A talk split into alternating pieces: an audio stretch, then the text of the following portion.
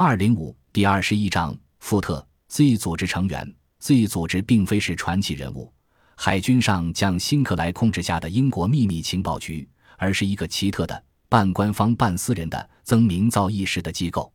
这个机构组建的目的是与官方的秘密情报局在欧洲的情报网平行的展开活动，要与大名鼎鼎的秘密情报局各领风骚。他的大部分工作至今仍然是个谜。在 Z 组织看来。艾伦·富特绝对是个理想的人物，他是清白的，就是说，他从未以任何身份为秘密情报局工作过。他不关心政治，既非军官，也非知识分子，而且说话还带有英格兰北部人的口音。他的个人简历上甚至没有任何对他不利的东西，唯一需要做的只是给他一种可以为他带来好处的工作。为了完成 Z 组织的美好蓝图。就是利用西班牙内战打入西班牙进步组织，以控制其他国家的间谍网。富特将会以一个皇家空军逃兵的面貌出现在众人面前。亚历山大·艾伦·富特的家在堪乌普郊区科克戴尔镇罗克堪大街七号。老富特夫妇共有五个子女，富特有一个姐姐，三个妹妹，最小的妹妹比富特小整整十七岁。富特虽然是唯一的儿子。老富特却从未喜欢过他，即使在艾伦小时候也是如此。可能是老富特从这个孩子的性格上看到了过多的自己的倔强意志及粗暴脾气的影子的缘故。但是艾伦比老富特能更好地控制自己，即使受到无理挑衅，他便能忍耐较长的一段时间才最终爆发。艾伦出事后不久，他们家又搬到了南约克郡顿卡斯特附近索姆特普的一个家禽场。并在那里定居下来。这个家庭不幸福，因为生意总像老父亲威廉·富驰的脾气一样大起大落，经济很是拮据。孩子们都只能在附近的学校念书，十四岁上还没有拿到文凭就辍学。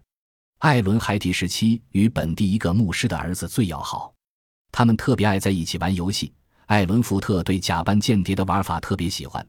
他总爱对他最好的小朋友说，他的志向是长大后做一个真正的间谍。也许这与他们在一战期间成长有关。艾伦十五岁离家，到曼彻斯特一家玉米商那里干活，一直待了十五年之久。后来经理离去，艾伦接手经营下来，使生意度过了经济大萧条的最困难时期。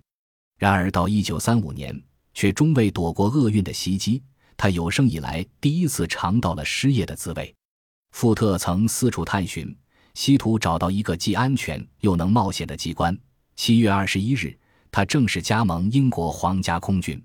经过了严格的训练之后，富特被选为机身修理工。艾伦·富特的空军生涯非常短暂。他先被派驻曼端顿，军阶升至一等兵。他的朝气勃勃。机智过人及其应变能力很快就凸显无疑。一九三六年秋天，富特刚工作了一年，就突然要离开皇家空军，准备出国。这时，妹妹玛格丽特惊诧不止，瞪圆了大眼睛看着最亲近的哥哥：“你可不能就这样离开空军，这就等于开小差，他们会让你坐牢的。”富特亲切地拍了拍小妹的肩膀，自信地笑着说：“不必担心，一切都会有人照料的。”我很安全。一九三六年十二月二十三日，圣诞节前两天，富特在皇家空军里的档案被正式封存。